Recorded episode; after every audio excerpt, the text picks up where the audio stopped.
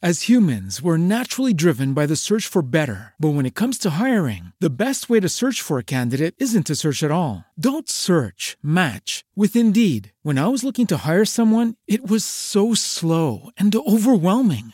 I wish I had used Indeed. If you need to hire, you need Indeed. Indeed is your matching and hiring platform with over 350 million global monthly visitors, according to Indeed data, and a matching engine that helps you find quality candidates fast. Ditch the busy work. Use Indeed for scheduling, screening, and messaging so you can connect with candidates faster. And Indeed doesn't just help you hire faster. 93% of employers agree Indeed delivers the highest quality matches compared to other job sites, according to a recent Indeed survey. And listeners of this show will get a $75 sponsored job credit to get your jobs more visibility at Indeed.com slash podcast. That's Indeed.com slash podcast. Terms and conditions apply. Astonishing Legends is not intended to be a substitute for professional medical advice, diagnosis, or treatment. Always seek the advice of your physician or other qualified health provider with any questions you may have regarding a medical condition. Never disregard professional medical advice or delay in seeking it because of something you have heard on this podcast. In 1971, a 43 year old novelist and screenwriter, William Peter Blatty, published a book titled The Exorcist. It spent three months on the New York Times bestseller list before Blatty sold the film rights for the story to Warner Brothers for $641,000, or 4.3 million in today's money. Blatty then wrote the screenplay himself. In 1972, accomplished director William Friedkin began filming what would become the first horror film to be nominated for an Academy Award for Best Picture. In fact, it received nine other nominations, winning for both Best Adapted Screenplay and Best Sound.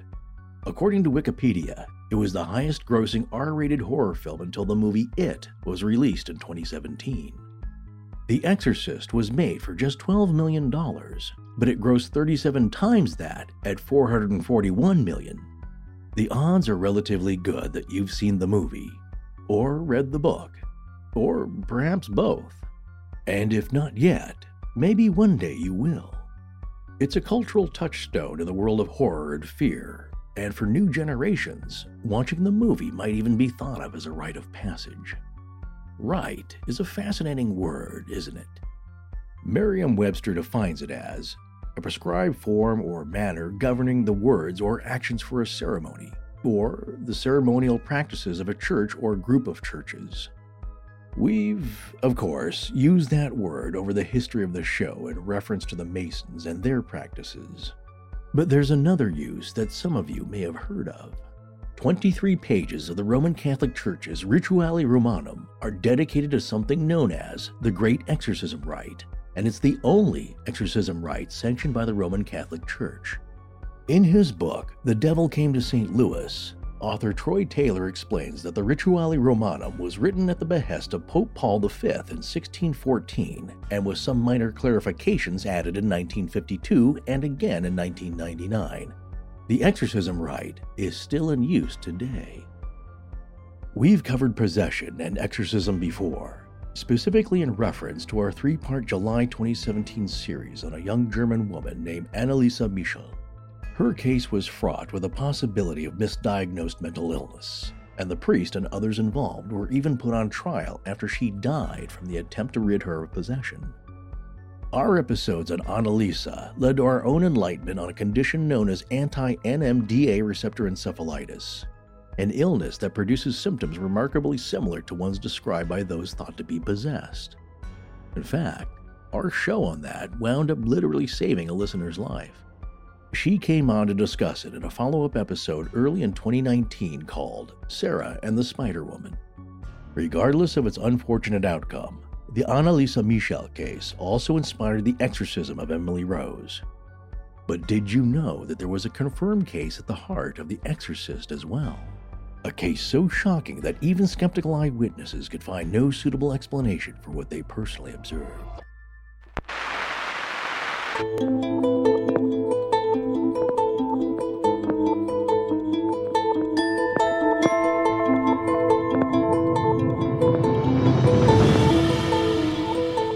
Welcome back to Astonishing Legends. I'm Scott Philbrook, and this is Forrest Burgess.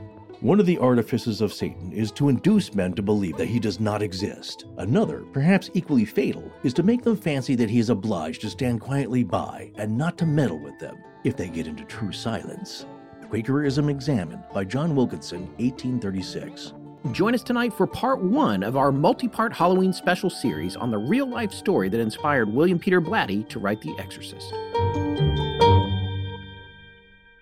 And we're back. Oh, nice. A little Halloween spook there. And no, speaking of that's when my family goes back to the all you can eat buffet. That's how I introduce ourselves to the cashier. Yes. Oh, gotcha. All right. Because well- it strikes fear in the entire staff that I'm, that I'm back. Yeah. well, I don't know how spooky that is, folks, but we do have a spooky series coming up here for you for Halloween. So we're glad you could join us tonight. Uh, Just quickly, if you didn't already hear our special announcement on the feed, which, by the way, you should check those out when we release them, even if they're short. Usually it's got something juicy in it. We do have some Halloween themed merch in the store if you haven't been in a while, including hoodies and t shirts. And for the first time ever, at the suggestion of our editor and recent second time mother, we now have Astonishing Legends onesies with our regular logo. So check those out, they are pretty cute. Oh, and thanks to global bottlenecks in inventory, we cannot keep our usual promises on shipping ETAs, so bear with us. If you order them, we will get them to you, and they are on sale in the store now. Well, and lastly, we want to give a shout out to a friend and former guest of the show, Robert Krut. He came on our show back in 2016 to discuss the Rubaiyat of Omar Khayyam. Robert is an award winning published poet and teacher at UC Santa Barbara, and he has a brand new book of poetry out called Watch Me Trick Ghosts. He's just an amazing talent, and we really enjoy his poetry. Listen to this description from the publisher, Codhill Press. Robert Krut's poetry collection, Watch Me Trick Ghosts, offers an immersion into the sublime, enveloping the reader in a shroud of welcome terror. Fusing narratives of ordinary life with flashes of otherworldly awe, Krut's speaker serves as guide and protector while we venture down darkened streets, through empty buildings, and even into a forest grown out of grief. The lines of these poems haunt with remarkable clarity. A coffin is a battery states that fine hairs of stray electricity twitch in wind, and when you come looking, I am the wires. Whether through surreal imagery or storylines lifted from our strangest dreams, Watch Me Trick Ghosts has a chill to rival the most ravishing Gothic novel and the simmer of film noir. Mary Biddinger, author of Department of Elegy. You can find the book at codhill.com. That's C O D H I L L.com. And we have a link to it in our show notes as well. So head on over and check that out. All right, it is time to get into the gripping legend of the real life case that inspired William Peter Blatty to write The Exorcist. The story of The Exorcist, everyone probably thinks they know it. Some folks might have known that it was inspired by a real and troubling case, but I'm betting a lot didn't. I actually didn't know that before we started looking into this. I thought it was pure fiction, to be honest. Really? Yeah, but you know, I'm not from St. Louis. My I have a very good Catholic friend from St. Louis who was like, "Oh yeah, we you know, it's a real story," and we- we'll actually be hearing some of his thoughts on it as we Yeah. as we move forward. But Much as you know about Lydia's Bridge. yeah, exactly. I'd never heard of it. Of course, they'd never made a best-selling book or movie about Lydia's Bridge. It's, That's true. It's a, basically a short story, but but anyway, like all astonishing legends, the more time that passes since the story was told, the more misinformation creeps in. And there's a lot of that going on with this story, which we're going to talk about. It's hard to cut through all that, but anyone who listens to us knows that's what we like to do. And there's not a ton of investigators out there that we feel take the same deep dive approach that we do, or that try to separate fact from fiction when it comes to legends of this type or any type, really. There's a handful of them, though, and we're fortunate to have met and interviewed several of them on the show. We call lots of them friends. Not sure what they call us behind our backs, but uh, James A. Willis comes to Oh, mind. Brandon Massullo, Dr. Daniel Taylor, and certainly author and paranormal investigator Troy Taylor. Troy has to be one of the most prolific paranormal authors and investigators out there. He's written over 90 books on Hold vari- on, hold on. Did you count those? Is that is that in his bio? 90 books? If you go and click on him as an author on Amazon, it says it right there in his bio. 90 books. Wow. I It actually, I'm, you know what it said? Almost 90 books, but I figured the bio Oh was old, gosh. so I changed it to over 90 books. Because, I mean, it's just ridiculous how many books are up there. I didn't feel like counting them. He also is a publisher. He's got his own publishing house. He's the founder of the Haunted America Conference, which I think is going into its 17th, 18th year or something like that. He's also a former guest of Astonishing Legends. Yes. Longtime listeners may remember him from our series on the Villisca axe murders, which is a particularly troubling topic for me. He came on about that, and we discussed the research that he did while working on his book about that called Murdered in Their Beds. There have actually been more than a few times that we've gone to dive into a topic. Oh, like we found this juicy topic. No one's going to have Mhm. heard of this. And he's already written like four books on it. So, and Yeah. the books are definitive. That's the other thing. this is what we discovered with Villisca, and that there's a lot of facts and some newspaper clippings of the time and some original sources, but he's done all the heavy lifting, you could say, on this. But that's not all. We trust his research. That's right. And his very thorough approach and objectivity for a lot of it. But that's only half of it because where we relied on Troy to hold our hands through Villisca and just as, as gruesome and that frankly still scares me. There's something about that story. I, I've tried to explain that and not very well last year when we did that for a Halloween topic and I convinced you to to tackle it. And and yeah, maybe the, house isn't that haunted. It is horrifying. There's something that that haunts me about that. yeah, Yeah, it goes past ghost story, that one. It does. Yes, and that was my point in introducing it. And you know, I, maybe we're also jaded now. It's just like, eh, there's another family got wiped out. Who cares? There's something about that. But here's my point with that: is that yeah, you can talk about gruesome details, this and that. What Troy did was add a really heartfelt human narrative to the story, Yes. and the story that these are real people. They're not just some names that you hear in a true crime podcast for gruesome titillation. These people had whole lives and and a family and futures and just how that story kind of came together and it really gave it life. And that's what's happened this time as well with this story of the St. Louis exorcism is that this isn't just a bunch of gruesome details or some far out kind of things that may or may not have happened. This is a real person who lived in a real family. And imagine, as we always say, if that happened to you. I know it's hard to do that, but once you put yourself in there, that's sometimes the really horrifying part of it. Here's the other thing about Troy. Aside from the books and the conferences and the, the one man show, he also hosts a plethora of haunted events where they're going to places, they're taking folks to places. They're also doing live streams at certain different places. We're actually hoping to attend one of these ourselves. We'll let you know more about that in the next part of the series, but it's very, very cool. And you can actually glean a lot about his personality and approach to the paranormal from this introduction at his website that I love. This is uh, right on the webpage there. Author Troy Taylor and the staff from American Hauntings have been taking guests behind the walls of haunted locations since 1993 with one simple approach ghost hunts without all of the clutter. Our investigations are not overcrowded meet and greets with so called celebrities, but an authentic opportunity to let our guests experience the unexplained. We're not going to waste your time with autograph sessions and that kind of nonsense. And we're not going to make posters to show you how cool we are or pose for photos in matching black t shirts that are a size too small. Instead, we're going to offer you the chance to actually investigate a location for possible evidence of lingering spirits.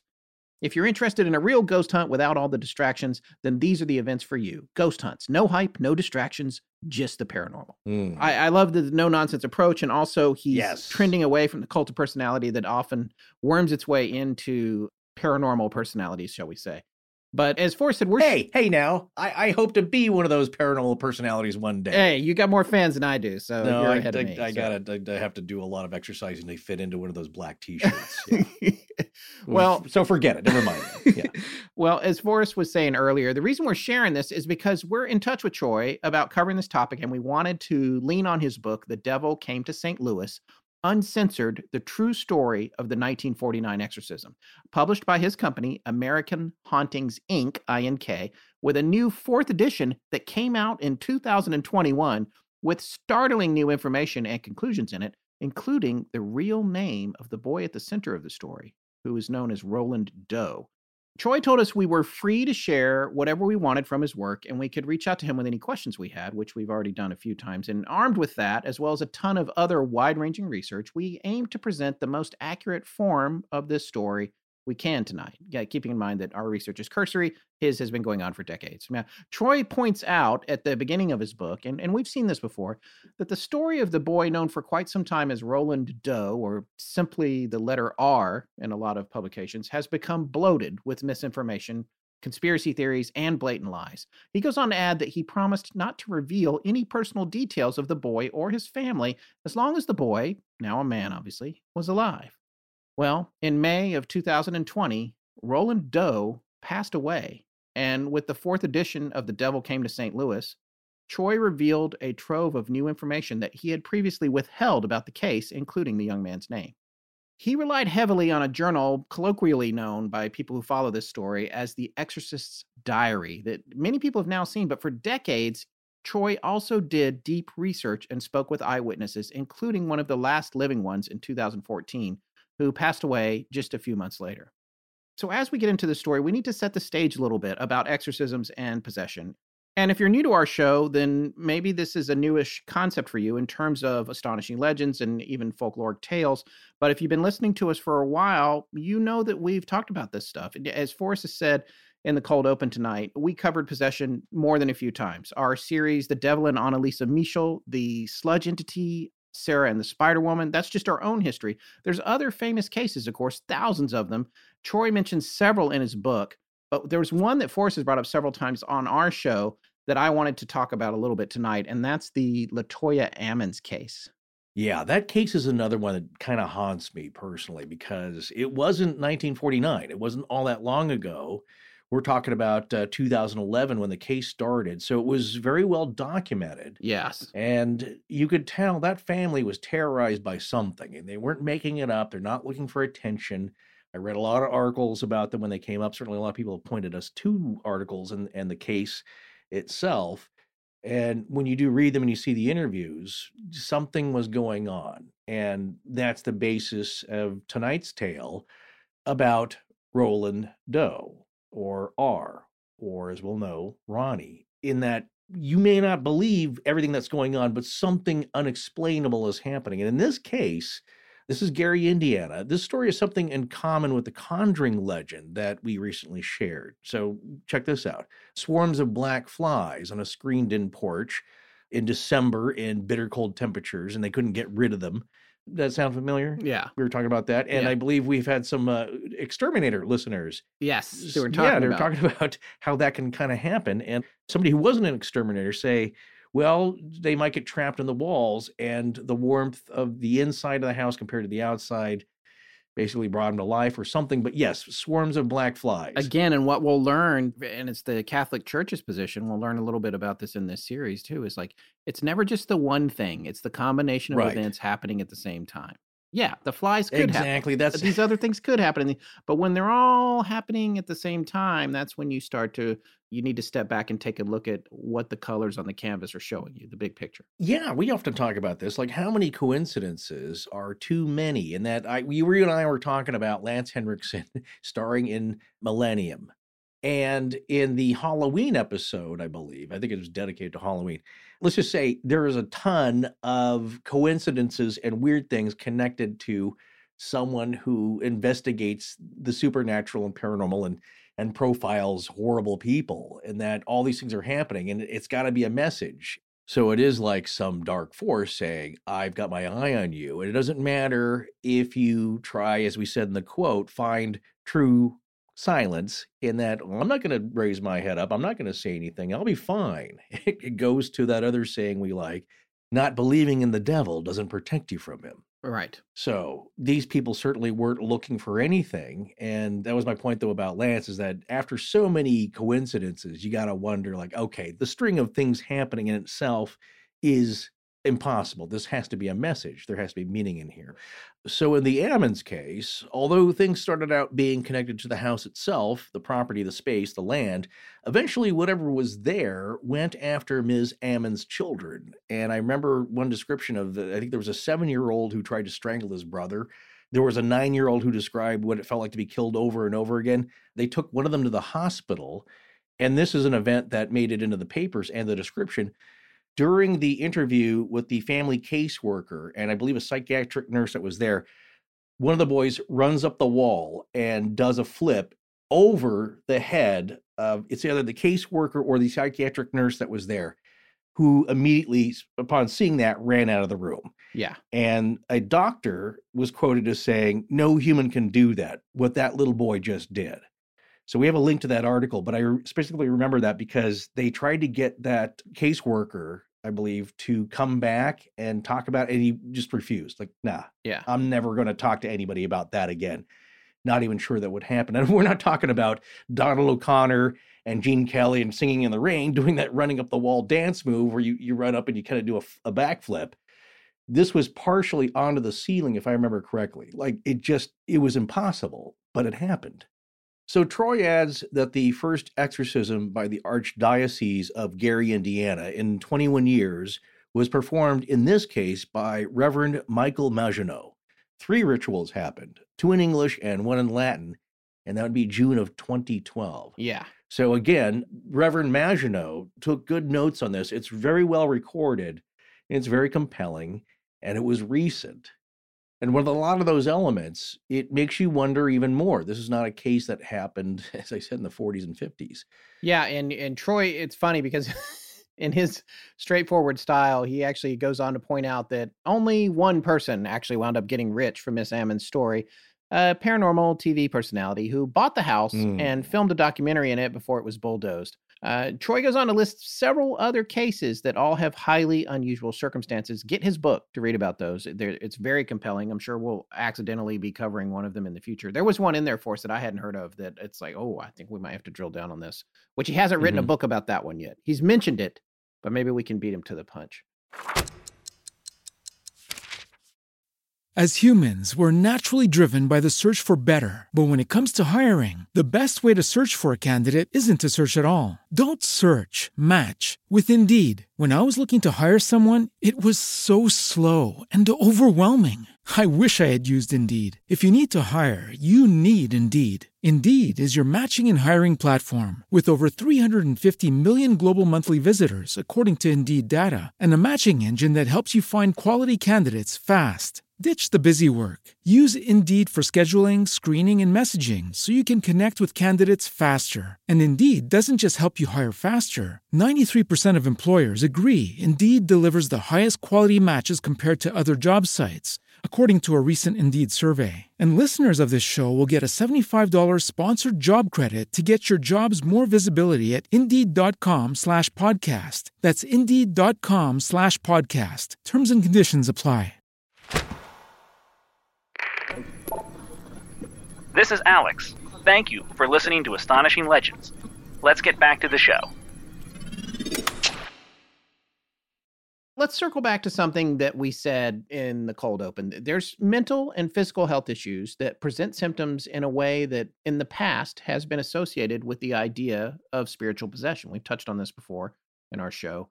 And this was not always acknowledged by the Catholic Church, but as time, history, and education has improved, that has changed. In The Devil Came to St. Louis, Troy talks about the Rituale Romanum. And as we stated before, this was written in 1614 under Pope Paul V, head of the Catholic Church from 1605 to 1621. Interestingly, I looked him up uh, because I didn't know a whole lot about him. During this time, Pope Paul V was the one who disallowed Galileo to teach the Copernican heliocentric doctrine as fact, meaning that the sun was the center of our solar system. But the Pope did offer Galileo protection so long as he was alive, and Galileo used that in his defense when he went to trial in 1633, even though Pope Paul V had passed away 12 years earlier. I digress. So let's take a look at what the Rituale Romanum actually is. No, wait, it's too complicated. Let's just read the Wikipedia summary, and then we'll get a little in the weeds on the part we're concerned with. Okay. The Roman ritual, or Rituale Romanum, is one of the official ritual works of the Roman Rite of the Catholic Church. Rite, R I T E. It contains all of the services which may be performed by a priest or deacon, which are not contained within either the Missale Romanum, the Pontificale Romanum, or the Ceremoniale Episcoporum. The book also contains some of the rites which are contained in only one of these books for convenience. When first ritual function books were written, the sacramentary in the West and the euchologion in the East, they contained all the priests and bishops' part of whatever functions they performed, not only for the Mass or divine liturgy, but also for the other sacraments, blessings, sacramentals, and rites of every kind as well. So that's the overview. Mhm. So before we go further, we have to give a shout out to a Latin expert who literally answered a tweet request for help. His name is Anthony Gibbins, and I actually didn't ask him about any of the Latin I've done so far. So if I got that wrong, it's on me. We asked him about a pending term here, which is going to be obvious. He has a website called Legonium, as well as uh, Twitter and Instagram accounts by the same name. It's L E G O, like Lego, N I U M. These are all super cool, and I just picked up a copy of his book by the same name, which, listen to this description. This book is called Legonium. It is a Latin reader like no other. Legonium is both a town and a tale. It is a town built entirely from Lego bricks and filled with an incredible cast of characters. There is a struggling artist, a bank manager, a police officer, a private detective, plus a suspicious character spotted on the roof of the town bank, and of course, Mm. Pico the cat and it is a tale told completely in Latin, with short sentences, a full range of grammatical structures, repetition of vocabulary, hundreds of pictures, and an English translation for reference. There is a police chase, a trip to Pompeii, a talkative parrot, and a mysterious suitcase. Sounds like Somerton Man. Anyway, we have a link to where you can get this if you want your own copy in our show notes for this episode. But find and follow Legonium. And thanks again, Anthony, for helping us out with this Latin, which he, if you haven't gathered by now, he teaches. So uh, we're probably still going to butcher it, but here we go. Within the Rituale Romanum is an 84 page document known as De Exorcismis et Supplicationibus Quibusdam, or of exorcisms and certain supplications. Within that are 23 pages dedicated to the great exorcism rite.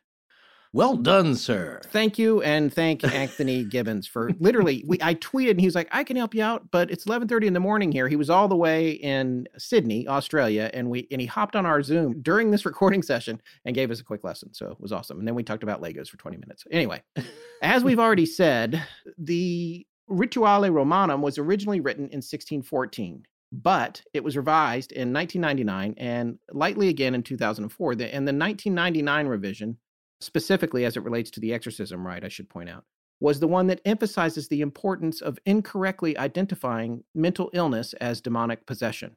Now, according to Wikipedia, this revision also, quote, removed several descriptions of Satan, which sat uncomfortably with the church's doctrine and states that the devil is, quote, a spirit without body, without color, and without odor.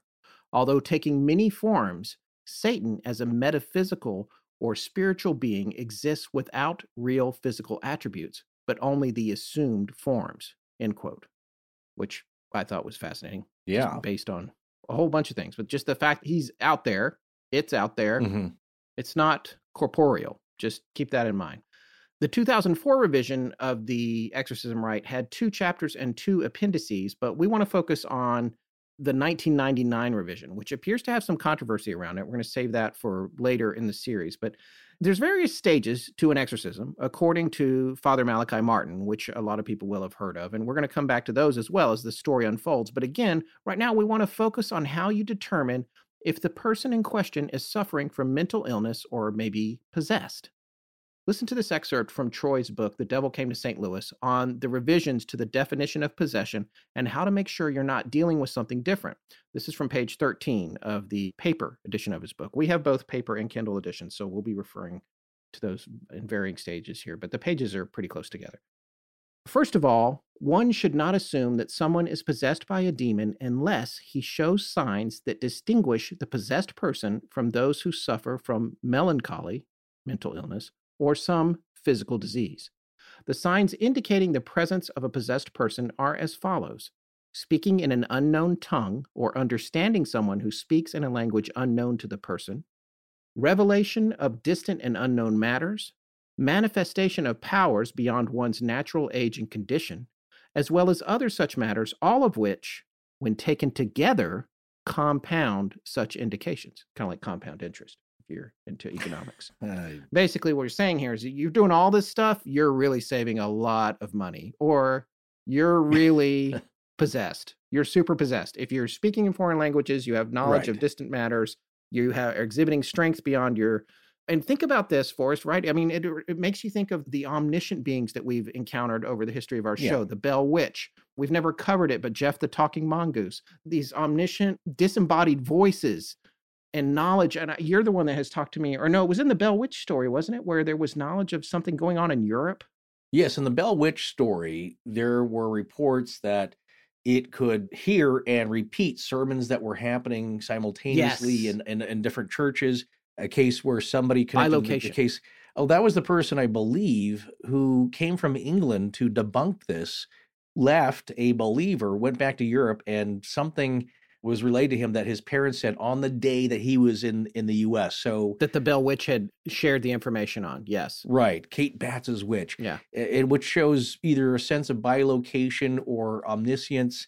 There's another interesting story that a listener on Twitter told us about, and also Michael Kishbutcher, one of our, our great listeners and art contributors, and now friend. And he talked about the wizard clip, which is another case that has a lot of weirdly similar elements to it to the Bell Witch, in that there was knowledge of sermons being said in different parts of the location at the same time could repeat scripture back to the person accurately. And by the way, these are floating disembodied voices people are hearing. yes. But what you're talking about here, as far as the rules, their rules, the Romanum rules, that there has to be several things going on for them to consider it because any one of these singularly could be something else. There might be a, let's say, another mundane explanation that they haven't figured out yet. We'll take some investigation to figure it out.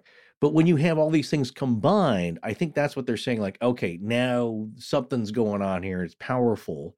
We need to look into this. And that's really what a lot of these cases are about. Like, do we have to get involved or could this be better helped with therapy from a psychologist or a psychiatrist? Is there another medical reason to this which should take precedence? Or is this something beyond that which may require spiritual help? So, not only are there rules, but of course, think about it the Catholic Church, who's taken a lead on this, you could say, in an organized fashion for hundreds of years, have been witnessing strange behavior and cases and are pretty good at documenting it.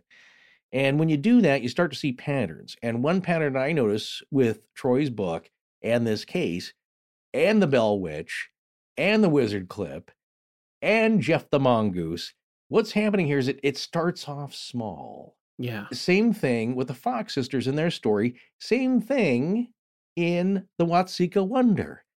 Starts off small with little scratches. Maybe you hear some some noises you think are rats or mice in the walls, or maybe a raccoon got in in the attic. And then there's knocking, and then there's moving of things. It progresses. It starts off very small, and that's what happens in this case as well Yeah. small things lead to bigger things. And in the case of the Bell Witch, which is a very, if you believe all that, is a very powerful phenomenon, had a lot of energy, but it started off small. And when you interact with it, maybe it gives that thing, whatever that is, that force, that entity, more power and energy to operate with. And then it builds and it builds. And now several neighbors are involved, the whole town's involved. And when people are giving it that much energy, it can do some pretty wild things. Yeah. It's like shutting down the power grid in the Ghostbusters. You've just let Dogs and out. cats living together. What Troy actually adds in his book, shortly after the prior passage here, he says, even the church became open to the idea of other sources for activity, as noted by Monsignor Carlo Balducci in 1959. He made a point of saying that parapsychology has widened the possibility of things like psychokinesis being interpreted as demonic in origin. When these kinds of events are combined with mental illness or a medical condition, it becomes more difficult to determine what is an authentic possession and what is not. With that said, the exorcist's first task becomes confirming that the victim is possessed by a Christian devil or one that exists only by the permission of God. That way, he knows the demon is subject to the authority of the priest. Although it's never clearly stated, I assume that another kind of demon would require an exorcist or shaman of some other faith. So here's what's fascinating about this. And Forrest, you and I talked about this a little bit offline in preparation for this show, and I wanted to talk about it more with you. Is that, I mean, granted, it's 1959, it's a little while back. The, the Catholic Church, as you said, they've been collecting records for a long time, centuries, right? They've seen mm-hmm. everything. They've got all this information, and they're working from that point that is the point it's kind of like after we did the show a few years and I was like, okay, I'm I'm done trying to prove something strange is happening here and I'm I'm done trying to capture the ghost on tape. Now I'm wanting to say, okay, something is definitely happening that's outside my perception of reality. What is it? It's the same thing they're doing here. they're used to all the weird stuff. So they're like, "Ah, well, you know, it's not always an exorcism. Sometimes it's somebody moving stuff with his mind and he's also mentally ill. They're already operating in a different box from the rest of the world. Right. They're not coming into it saying, well, this isn't reality. This is inexplicable. We can't, there's not other dimensions. There's not, they're not even, they're so far past that point. They're like, no, exorcism is real, but all this other stuff, this might be it too. We got to be careful. We got to make sure we're chasing the right dragon here. Yeah, logically, there could be a bunch of things going on. I've always said that. It's never one thing, but as humans, we like to train our minds in that path because it's easier to wrap your head around than telekinesis being real. Okay, so we say, of course, mental illness is real. That's science, that's medicine, that's physicality. But all this other stuff that's extrasensory, that is outside of your mind, and and that's what we talked about in the Watseka Wonder, as far as part two is concerned, with spiritism and the top psychologists of the day of their era, not being woo woo wackos. That these are people in the top of their field, but they're also giving credence to possibly some kind of telekinesis or telepathy being a real thing. Right. William James. So yeah, but they they didn't go as far as saying they didn't believe that you're actually maybe talking to a deceased spirit. It's more likely that this person is using mental telepathy to do amazing feats. And that's what's happening in the cases they considered. In this one, we're talking about a bunch of strange things that are happening. And what you just described here by the church is that they want to eliminate all these other things first. Is it strictly mental illness? Is there a combination between that and maybe something that's more graspable, like telekinesis or mental telepathy? Although a lot of people don't buy into that either. Psychic abilities, a lot of people think that's bunk. But is that one thing that's going on? But it's not a demon No. because once you involve the demon, then it's a whole other set of rules. Now we got a problem on our hands. Well, again, it's interesting. Can can you imagine an exorcist coming into a situation, trying to diagnose it or assess it, and then saying, "There's definitely furniture flying around here. You've cer- certainly got a problem, but this person has anti-NMDA receptor encephalitis and psychokinetic powers, so we're not going to get involved.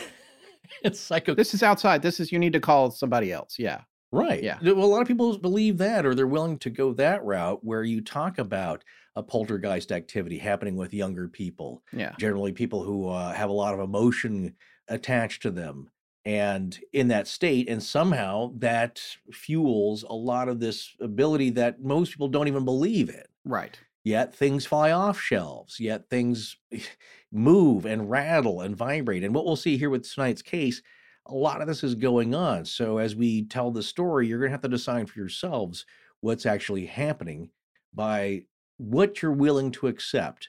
Where's your line that you will not cross? And how close to that line are you willing to go to understand what's happening here? Well, the main thing that we definitely want to touch on, and as I said, we've touched on it before on the show, is that there's no question that in the past, thousands, if not hundreds of thousands of people with mental illness were incorrectly treated as though they were possessed. And that led to ongoing problems and even death at times. But what if, what if there were cases out there where what was happening was beyond the scope of any known mental or physical illness? Do those cases exist? Is the story of Roland Doe such a legend? All right, so now that we've talked a little bit about exorcism and we've set the stage for how the Catholic Church looks at it and what was going on at this particular place in time for this particular story, let's talk about the boy at the time at the center of this case, known as Roland Doe. And even today, if you go to the Wikipedia page for this, it's the exorcism of Roland Doe. There's no other name listed there aside from another pseudonym, which is Robbie Mannheim. And folks, that's D O E, as in John Doe. So, of course, if you're not from the US, maybe you don't know this, but they'll use the name D O E, John Doe or Jane Doe, when they don't know the identity of someone. Somebody's unidentified. That's right. Yeah, exactly. So that's not an actual real name. It's just Yeah. Roland, and then we don't we don't want to say or know his last name. I'm just going to read this from the Wikipedia page entitled Exorcism of Roland Doe. It's got its own page there, which is filled with misinformation, by the way. So because Mhm. I've read it from it's not a very long page, but it's it's not right. It needs to be revised. However, let's just read this little paragraph. In the late 1940s in the United States, priests of the Roman Catholic Church performed a series of exorcisms on an anonymous boy, documented under the pseudonym Roland Doe or Robbie Mannheim.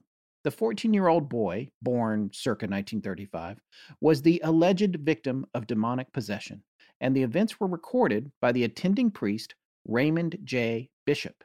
Subsequent supernatural claims surrounding the events were used as elements in William Peter Blatty's novel, The Exorcist, in 1973 couple things about that. First of all, the novel The Exorcist came out in 71. The movie came out in 73. So even in that opening paragraph, that isn't right. There's a, and the whole page has got a whole bunch of stuff that we'll be able to show is is not necessarily what happened thanks to research of uh, Troy Taylor and some others. But that's kind of the pop cultural overview of the anonymous boy known as Roland Doe. But Forrest, who was Roland Doe really? And and by the way, we have to give our nod to Troy for actually he had this information for a long time and had did not share it out of respect for the family and the boy at the center of the case. Indeed, and in Troy's earlier editions, the name was withheld. So the one that we have recently written is also subtitled Uncensored because he names names and he includes information that was withheld out of respect.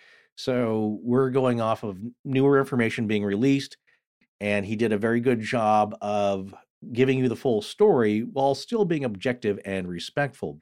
But who was the real boy behind the center of all this activity, demonic or not? Well, Roland Doe, or Robbie Mannheim, was in fact Ronnie Hunkler. So, another thing that Troy brings up in an effort to correct the story technically which was interesting, is that in the beginning of the section of this book here in the middle, talking about the boy and the family and the beginnings of the story, is that he points out, Troy does, many folks would say that the story of what's become known as a St. Louis exorcism had its beginnings in Cottage City, Maryland, which is a suburb of Washington, D.C. But if you consider that the parents of the young boy in question, Ronald Ronnie E. Hunkler, so his full name is Ronald E. Hunkler, but he went by Ronnie. Well, Ronnie's parents met and married in St. Louis. So technically, you could say it started there and then went to Cottage City and then came back to St. Louis. So Ronald Ronnie E. Hunkler was born in St. Louis on June 1st, 1935. Ronnie's father, Edwin, was 25 years old when he met his mother, Odell, age 23, in St. Louis, and they married on June 16th, 1926. Edwin Hunkler, the father, he worked as a machinist at Frank Adam Electric in Cottage City with Odell's father, James Coppage. And that's probably how he was introduced to Odell, who he would end up marrying. So, paint that picture again. He's working with his father in law at Frank Adam Electric in Cottage City.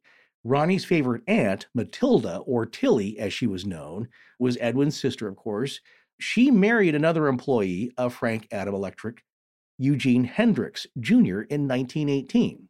So that happened back then. There, there, there wasn't any swipe left or swipe right. Is that there's you work with somebody, you get to know their family. It's like, hey, I got a sister or I got a daughter. You know, she's just your type, and and that's how people got together. It was more out of expediency and ease and logistics than it was like, well, let me see what's happening uh, around the world by uh, texting this other person. Yeah, right. like no, you just you you met and you fell in love with the person who was like right there. So right, right. That's the way it worked back then. Well, Edwin Hunkler moved his family to Cottage City, Maryland in 1939, and there he continued working as an electrical machinist. Odell's mother and Ronnie's grandmother, Anna Coppage, left St. Louis to go live with her daughter, son in law Edwin, and grandson Ronnie at their home at 3807 40th Avenue in Cottage City and now I guess apparently, at least if you check the maps here, it's considered Brentwood, Maryland. And she did this after her husband died in 1940. So in 1904, the town of Cottage City was laid out as a town called Highlands between the towns of Colmar Manor and Brentwood, one mile from Washington, D.C.'s northeast border.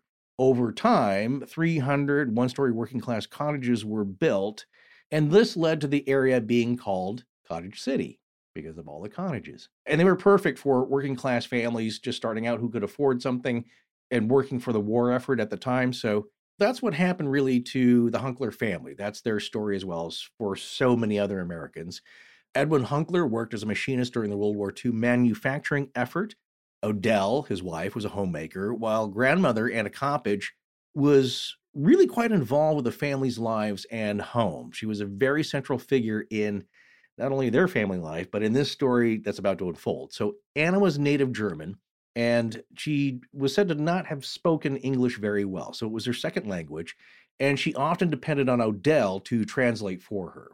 And that does figure a little bit about what's going on from Anna's perspective and what's being translated, especially to the clergy who are taking notes about all the strange goings on. And another important factor about Anna and her daughter Odell was that they were devout Lutherans and regularly attended St. Stephen's Lutheran Church. So Ronnie grew up as an only child in this home, and he had a troubled childhood with this overbearing mother and grandmother. And at this point, the nearest relatives were still in St. Louis. So they're a little bit sequestered from their main family tree, you could say. But at least the family on his father's side were close relatives. So they went to visit them often, which is probably how Ronnie became so close to who would become his favorite aunt, Aunt Tilly. Nowadays, it's about 13 hours by car and about 831 miles from Cottage City, Maryland to St. Louis. So that's another point that Troy makes. Back then, in the early 40s, that would be a lot more travel. That would be a lot more difficult. the cars, you didn't go as fast on the interstates as you did now. You had to rely on a lot of secondary roads. It's a bit of an effort, but they did go visit their family in St. Louis. So, but it wasn't like they were just down the block. Well, in that case, Aunt Tilly provided a welcome escape from Ronnie's home life, which was, I imagine, just very overbearing, devout mother and grandmother, and very controlling, I imagine. And he's the focus because he's the only child. But when he went to visit Aunt Tilly, this provided an escape. They really got along. There were some hints, as Troy points out, that there was something inappropriate going on between Aunt Tilly and Ronnie, but there's no evidence of that, and it's it's pretty unlikely.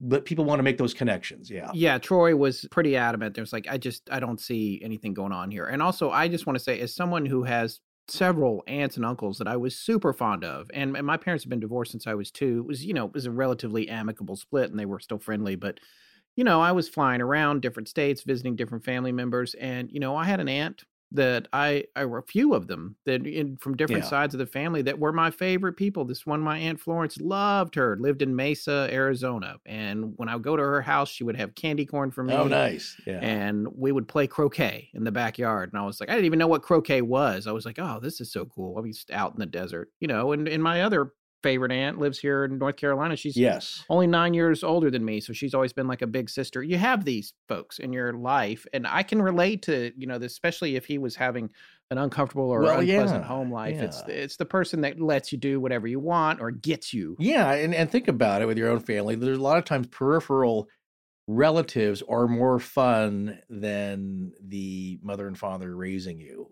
well, yeah, and as a parent now, I would say yeah, because they don't have to do any of the disciplining or or the consequences well, of, of, letting you do whatever you want. So yes, that's why grandparents spoil their grandkids. That's right. In this case, though, pay attention to the family dynamic because that really plays into what goes on here and the possible drama certainly within the family and what was said about all them afterward because it all plays in and if you start looking at personalities and paying attention here you can see how this unfolds.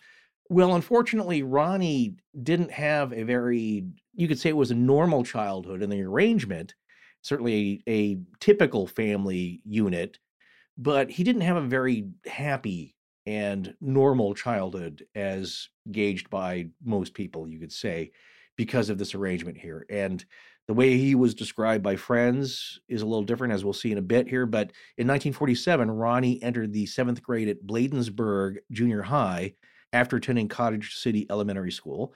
By January of 1949, though, he was 13 years old and in the middle of the eighth grade when he was taken out of school, and he would remain out for several months. And this may be the first thing that happens in Ronnie's life, which is a major disjointing, you could say, kicked off the path and the and the rails of growing up normally. And there's a reason he was taken out of school. Yes, and we're going to talk about that in a little bit. All right. Well, the first thing to understand here is that there is actually two versions of a good portion of this story. The the middle part of this story has been told a couple of different ways. And there's some details there that a lot of folks have probably heard and others that folks haven't heard. But according to Troy Taylor, one of the popular versions of the chain of events that took place isn't true and it's not just Troy. Troy's relying on other researchers, which we'll talk about a little bit, but but he dug down on this and put this stuff into his book, The Devil Came to St. Louis. So there's also a bit of a complex timeline to understand involving the geography, where the family was when this unfolded, and it's easy to get overwhelmed with all the details, but we're going to try and make it as digestible as we can. But you know us, we also like to cover all the bases. yeah, Troy spent over 20 years yes. collecting all the facts, coming through records, interviewing people who were still alive that he could. So he has put the time in. Yeah. And, and we've put almost 10 days in on it now at this point, I think. Yeah, so. almost right there with him. Right. But no, that's why we give uh, him so much deference in, in, Yes. as far as getting the story straight. And when he lays it out, it also makes logical sense. What Yes, saying. So Absolutely. And his books, uh, this is the other thing. A lot of times we come across these authors, other ones who will remain unnamed and don't actually don't wind up getting mentioned on the show. But there's a lot of authors who work in this realm who self-publish and they do things like Troy's doing here, and they're not great writers. But Troy, Troy is. These books are compelling. They're real page turners. I find myself having a hard Yeah. time putting them down, even if I've got other things I should be doing. It's no, the one the one major problem I had with this book and covering it and gleaning facts from it is that it was so filled with facts. I was taking too many notes. yeah. This can't be a 14 part show. No. but, but I will say, you know, it's funny with his podcast on Villisca last year, it was over like 14 parts or something. It was it was quite a bit because Yes. he's got the whole thing laid out and it is a tremendous story as is this but this is the other thing that i love about it is dispelling the myths Yeah. and we're going to try and do that and don't worry it doesn't make it any less scary No, it doesn't. And also, the other thing I find myself doing with his books is highlighting literally every word. I'm like, I don't know if there's a point. I'm I'm highlighting all the Yeah. pages. you know, You highlight all read the the, book on it Yeah. yes just read the book on air It does force you to come back and say, all right, we got to leave this out. We got to leave that out, which is actually helping me with my discipline a little bit. So thank you, Troy. anyway, getting back to his research here, one of the things that I did think was interesting, he talks about the first time that the story of what happened to Ronnie Hunkler appeared in print. And the earliest thing he could find was a copy of Fate magazine, but that was from January of 1975, which is two years after the movie came out. So there's yes there was not a print version, I think, that he could find that predated the movies, which is important because at this point the movie's already starting to taint the story a little bit in terms of the what really happened now getting intermingled with this fictional take on it. So that's something to keep in mind. Anytime one of these stories gets taken off and made into a movie, whether it's Conjuring or whatever else, the details start commingling, and then the next thing you know, people are remembering things that didn't happen or telling it in ways that it didn't happen. So and that goes back to even before movies and books. Like when we talk about, I always go back to the Jersey Devil. That was a war of print. And in that war of mm-hmm. print, things got introduced that weren't necessarily part of whatever the original impetus was for the story. Right. And that's a different thing, though, because, you know, Rich Hatem will tell you specifically, it's like, yeah, don't go to the movie, The Mothman Prophecies, for the details on the event, because that's not what the movie's about. Right. The movie is about how do you take all these weird things and make a narrative out of it that's entertaining and its own thing. And that's what he did, I think, very successfully. Yes. But yeah, you don't go to that movie. It's not a documentary. Right. That's the point. Right, Right. exactly. Well, there's a couple of important things to know right at the outset here as we get into this. And as we just said earlier, although Ronnie was born in St. Louis and the story ends in St. Louis, the paranormal activity, if that's what it was, started Mhm. in Cottage City, Maryland, while the family was living there in 1949. And then it continued as they relocated what they thought was temporarily back to St. Louis. One of the important characters that we need to talk about, who we just mentioned a little bit ago, was Aunt Tilly or Matilda. She was very important to Ronnie, as we said, but Ronnie's mother and grandmother weren't so fond of her for whatever reason. And there seemed to be an effort to lay at least the initial events on Tilly. And on top of that, they insisted that the Exorcist's diary that the Jesuits were keeping have her name in it as a possible source of trouble. But the dates in this diary, Troy Taylor found, show that the strange things began happening before Aunt Tilly even died. 11 days Yeah. before she died, actually. And we're certainly not experts on being a ghost, but generally we're thinking that one of the first steps to haunting someone is being dead. well, since you brought up that point, I will say I have a very, very close friend who saw a loved one, let's say, couple weeks before they passed away. Well, that's a crisis apparition. I think Brandon Massullo. Yeah, say that's what a I'm saying. crisis Apparition. That's what I'm saying. So the point here You're is that my joke, you and I, Forrest. I'm not at all. It's still funny. I'm laughing on the inside. I'll laugh later too.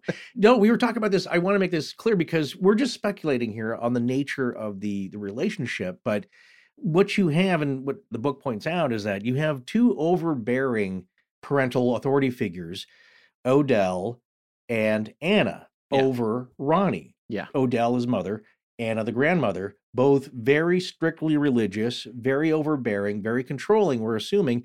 And Aunt Tilly may have been the fun one. Yes. And that's what was a relief when he goes to visit her and she's full of fun and lets him do things they won't, they wouldn't even consider. They're pointing to her as like, no, she's the cause of it. Yeah. The thing is, is that they may have been, again, this is speculation, that jealous a little bit, that he loved Aunt Tilly and he felt more of a bond with her, perhaps, and loved being in her company more than his own mother and grandmother. All right, because there wasn't all that stifling baggage of overbearing religion and the other discipline that they were constantly trying to. Mhm. See, that's the, what I was saying. The aunts and uncles have it easy. They don't have to do any of that. I They can just be the fun people.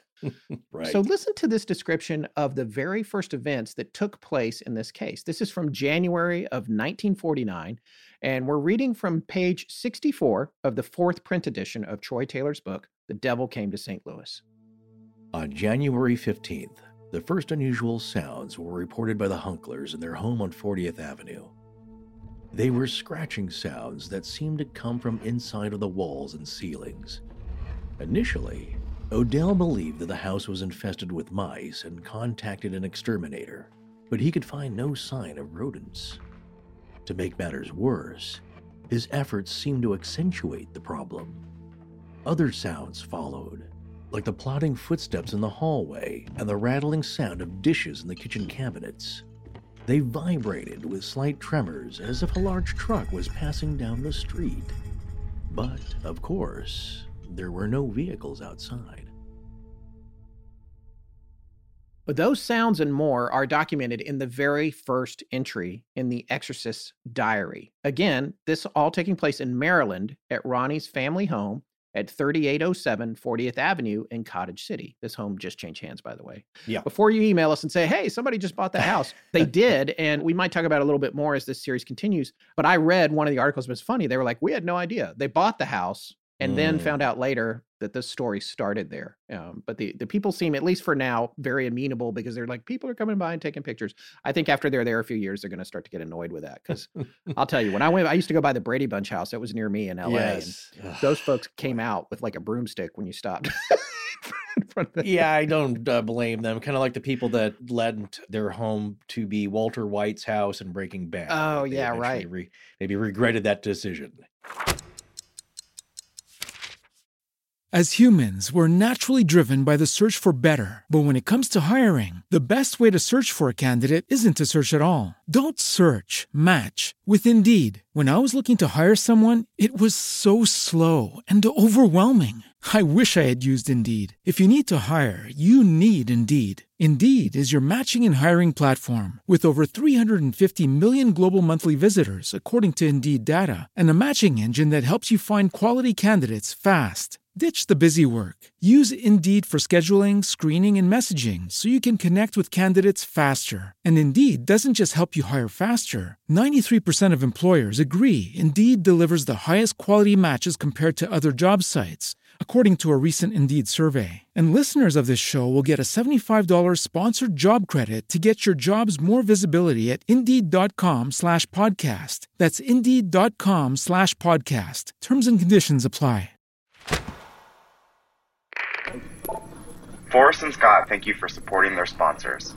I'm Mark Wayland. Let's get back to the show. We're going to note here that the Exorcist's diary goes back and forth between using his real name and then referring to him simply as R because they were trying to protect his identity back then. But this all starts January 15th. Listen to this from page 67 of Troy Taylor's book. A dripping noise was heard by Ronald and his grandmother in the grandmother's bedroom. This noise continued for a short time, and then the picture of Christ on the wall shook as if the wall had been bumped. By the time the parents of R returned home, there was a definite scratching sound under the floorboards near the grandmother's bed. From this night on, the scratching was heard every night about seven o'clock and would continue until midnight. The family thought that the scratching was caused by a rodent of some kind. An exterminator was called in who placed chemicals under the floorboards, but the scratching continued and became more distinct when people stomped on the floor. Hmm. I guess that went on for about three nights. And then the family heard something even stranger. They said it sounded like marching feet and beating drums, and it would go up and down the length of the mattress. And Right. Forrest, you had made an observation about that particular sound yesterday when we were talking about this off the air. See, at this point, the the setup here is that Odell, Ronnie's mother, and Ronnie himself, and I think Anna, the grandmother, they're all in bed together. I don't know if they're sleeping. If Ronnie was scared, Willy Wonka style. Yeah. Yes, exactly. Not feet to feet and cabbage soup and all that. But they're all in bed. And I think here's another interesting aside if we don't get to it.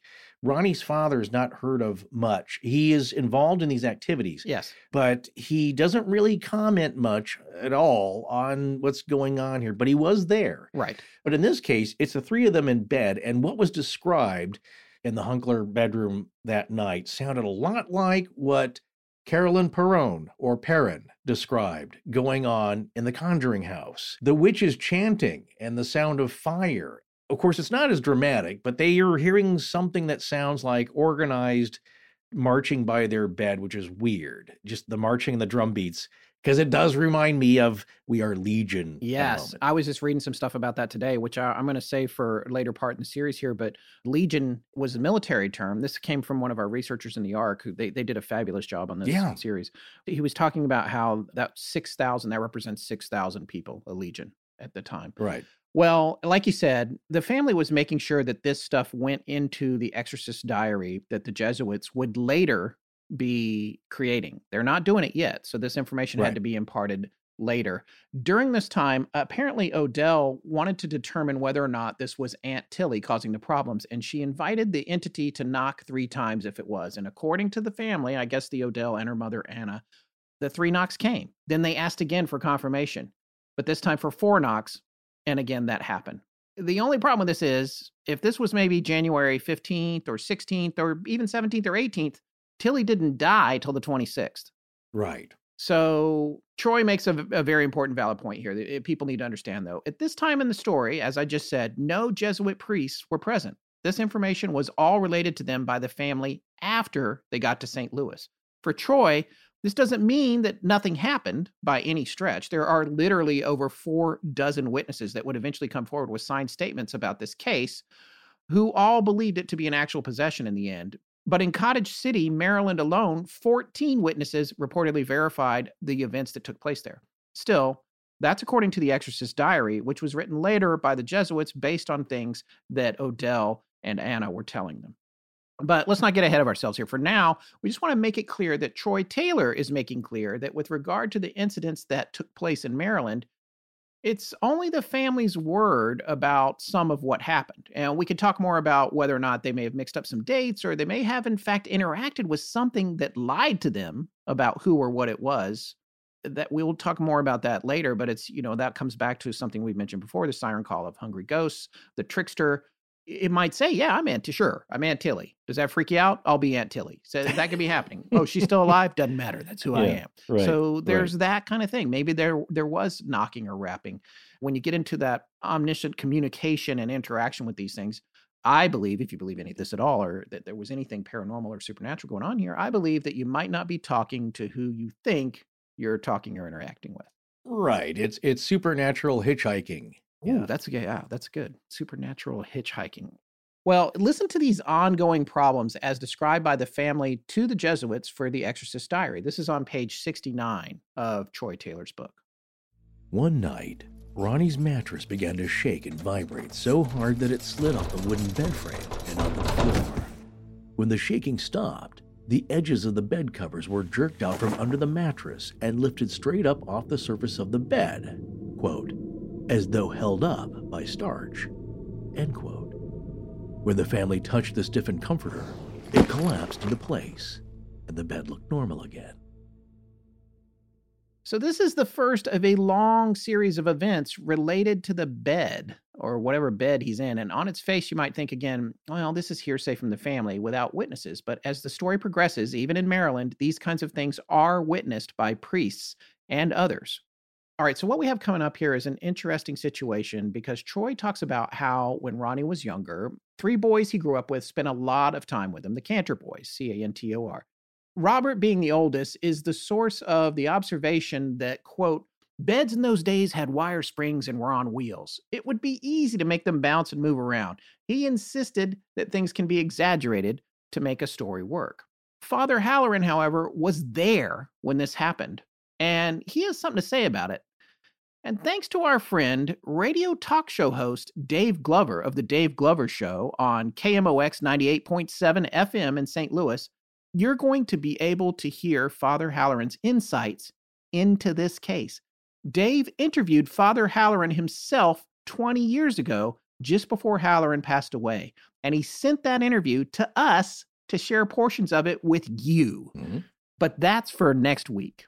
Anyway, coming back to the Cantor brothers, Robert's younger brother Joseph was Ronnie's best friend for years. Mhm. Troy indicated that Robert said that Ronnie's mom was obsessively religious, as was his grandmother, who primarily spoke German and very little English. And Robert Cantor felt that she was influencing the situation and the realities of it. His younger brother, Joseph, describes Ronnie's childhood as not a great childhood, really. Apparently, Ronnie was, wait for it, it's like the beginning of a dateline, kind of a loner, Mm. unpopular, and probably bullied a bit. This is one of the things, you know. There's two big quotes on Dateline in 48 Hours.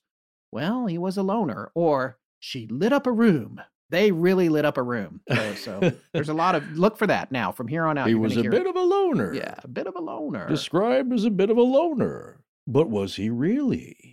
Oh yeah, that's Just good. sorry, some real quick Keith Morrison there. Yeah, yeah. The other one they do a lot I like is, and then it got worse. so I guess Ronnie was unpopular. They didn't say this, but I could see that he might have been bullied a little bit. Joseph did not buy into the idea that Ronnie was possibly possessed. He felt that Ronnie, No. who often had tantrums and was violent towards not only other children, but his family and animals, he thinks maybe he was just dysfunctional and looking for attention. right. Now, we, we want to reiterate that this family is Lutheran, and Troy Taylor talks about how Lutherans originally considered all mental illnesses to be cases of diabolical possession. But in later, well, I believe that was the position of Martin Luther, the founder Initially, of Lutheranism. yes. Yes, right. but in later, more modern times, like 1949, Mhm. enlightened men, in quotes, no longer believed that. So they were inclined to begin with seeking psychiatric help or medical assistance for Ronnie. Now, Troy adds that not everyone felt that way, though, and it's hard to say if Mhm. neighbors would have really known about the events going on inside the home if it had been uh, kept quiet. No, and that's a great point here in that back then and even nowadays, people didn't talk about this stuff. You're not out there blabbing. Now, it's a different case with the Bell Witch. The other observation I want to make is that think about how much of everything that we're talking about, paranormal activity, supernatural events, happen around the bed. Yeah. So it's where you're most vulnerable. It's where you go down to lay your head and you were maybe at the thinnest point between the conscious and subconscious world and the unconscious depths and the higher planes of being and astral projection and all that. It happens a lot around the bed.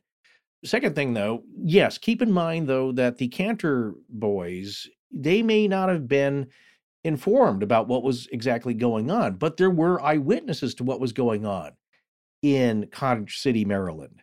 They just may not have known about it. They're coming up.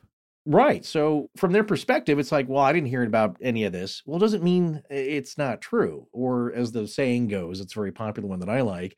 An absence of evidence is not evidence of an absence, meaning just because you don't have evidence that something didn't happen doesn't mean it didn't happen. That's right. Well, I mean, when you think about it, detached homes next to each other and things going on, like furniture moving around, how, would you necessarily, especially if you lived a couple doors down, would you hear furniture moving or shaking in the house that's Right. one or two houses down? Not necessarily. Right. So again, to reiterate, just because you didn't hear about it doesn't mean it's the it's the truth. Yes, you knew the guy, you were best friends with him during his school days, and you could observe some things going on. And of course, a couple of times the boys came over, the Cantor boys, and they didn't get much information out of Anna, the grandmother, because she spoke very little English. I think she just said, Well, Ronnie's, you know, he's gone to St. Louis with relatives he'll be gone for a while. And that's kind of the end of their association with him. And they don't know what happened to him. They just thought he was very sick, got taken out of school. they really weren't sure why. So of course, they're being very rational about this. They're like, "Well, we didn't we didn't see anything about that and we don't really believe in that and it could have just been the bed being really shaky." Well, the fact though that not everybody was there with the family, the Hunklers in Cottage City didn't think anything was going on. So once again, it's not clear what the neighbors knew, but some didn't believe that nothing was going on, some believed that nothing was happening. Now there's a paranormal investigator named Mark Opsasnick and he investigated the case. He interviewed former neighbors. He found that there were no reports of strange sounds coming from the house, and only maybe half of those interviewed even knew the family was connected to the exorcist case. So half these people are, what? What are you telling me? Really? That happened? It's like I lived for years near this family, never even knew what was going on. That's the point here we're trying to make. You have to keep that in mind. If you ask somebody and they say wholeheartedly, no, none of that happened, it's not true, I didn't see any of it, that doesn't mean much other than from their perspective. That's their truth. But is that the truth of what's going on inside the house? So you go to another friend, Alvin Cagey He's a childhood friend. So Alvin was a really old friend of Ronnie's because he was the neighbor boy. So he was around a lot. Now the deal is, is that back in the day, in the in the late 40s, a lot of adults played canasta. It was a very popular game. Remember the Uno craze? Yes. And, and Pictionary. I don't know even know what people are doing now. But every Saturday night, the adults would get together and they'd rotate houses. So they'd go to somebody else's house and when they came to Alvin's house, the Cagey household, that's when Ronnie and Alvin started to play together because, of course, the adults are playing cards. You kids go out in the backyard or whatever, just occupy yourselves. Don't bother us. that's such a familiar thing. But that's likely how Alvin got to know Ronnie. But he would say Ronnie's condition was not something that was discussed, and Alvin only knew that his friend was sick and had been taken to St. Louis for treatment. So now on page 70 of the book here, what does Alvin know about all this? Well, it paints this picture. Edwin, Ronnie's father, told Alvin's father Ronnie was acting funny or strange, and then other things were discussed, but there was no mention of possession, of course. Again, that's you don't lead with that. Yeah. That's embarrassing. People are going to freak out. It's the same thing with a sludge entity. You've got relatives and people you trusted and trusted friends who don't want you to play with their kids now Yes. it freaks people out. So you don't mention you you just say like, well, he's not feeling himself. He's acting very strange. Maybe some weird things are happening. But anyway, that's the first time Alvin heard about any possession while it was going on. And then probably in 1974 when the movie came out. So he didn't really hear about that possession business while it was happening. So Alvin then goes to his father who had never seen the movie or read the book. Keep in mind, this is Alvin's father now. This is years later. Right. Who was friends with Ronnie's father. Exactly. This is an interesting point here. Alvin goes to his dad and he tells him all the details from the book and the movie. And his dad, he knew the book and the movie were about Ronnie Hunkler, but he didn't know any of the details. And just from what Alvin told him, he said, "Yeah, that's that's their case. Right. That's about Ronnie. Right. That's what happened." Right. So that's what's interesting here. Just from the the gory, overblown details, Alvin's dad knows that's who they're talking about. That's who this book and this movie are about. Yeah. Let's talk a little bit about this because what happened here is he didn't immediately go to St. Louis, but he was taken out of school. The grandmother, however, was telling people, and the family was telling people that he had gone to St. Louis, but the reality is he was just taken out of school initially. So let's let's come back to an event here that allegedly took place in public in Maryland. This is an event so startling that it led to Ronnie being taken out of the junior high school indefinitely. All right, listen to this excerpt from page 71 of the paperback version of The Devil Came to St. Louis. But even in Maryland, there were those who could not explain what they had seen. Ronnie was finally removed from Bladensburg Junior High after a strange event occurred during class one day. The desks in the classroom were movable seat and desk units with a single arm that acted as a writing surface. One afternoon, Ronnie's desk began to shake and vibrate extremely fast. It was rattling and knocking and moving across the floor a short distance. The teacher understandably assumed that Ronnie was shaking the desk and moving it with his feet and told him to stop. But Ronnie shouted back, I'm not doing it. He was taken out of class that day and didn't return for the rest of the school year. Man, I totally remember that style of desk, the way that was described. I grew up with those Yeah. desks with the arm, Yeah. and, and it always had graffiti on it too. Somebody like carving in it. Well, Yes, and gum on the other side. yeah, lots of gum, Yeah. tons of gum. Ugh. Well, they took him out of school for this. And like I said a few minutes ago, his grandmother would tell people in broken English he had gone to St. Louis to visit relatives. However, he was still there in Maryland and things began to escalate at home. There's a lot of stuff flying around the house books, Mhm. furniture, uh, large and small. Yeah, and that's another indication here is we'll see some of the experts that are going to weigh in that actually do believe in paranormal activity are going to classify this as classic poltergeist activity. It's Right. centered around one young person, possibly troubled a little bit, certainly emotionally tumultuous. And here, Ronnie is always at the center of whatever strange is happening. Okay, so there's there's a book that flew off the bookcase and landed at his feet squarely, and this is not just Ronnie saying this. This is people who have, had observed this weird stuff going on and reported it later.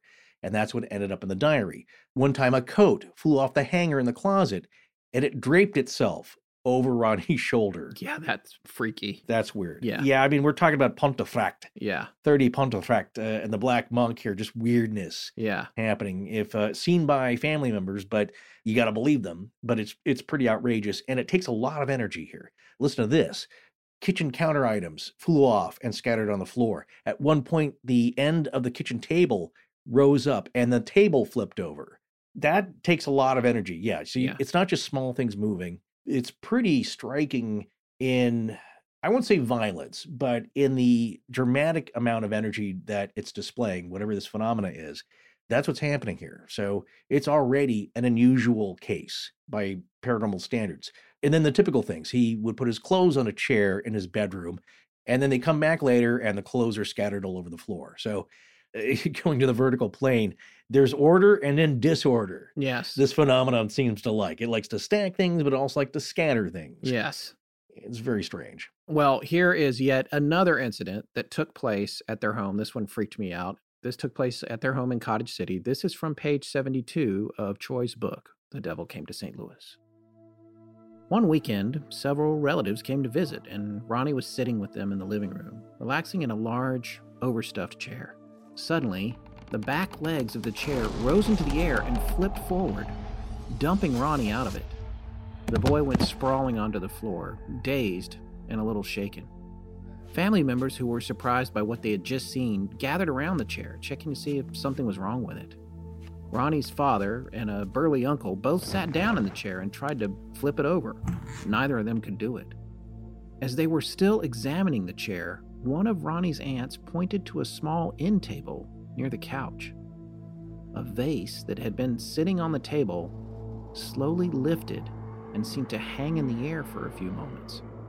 With a flash, it shot across the room and smashed against the wall.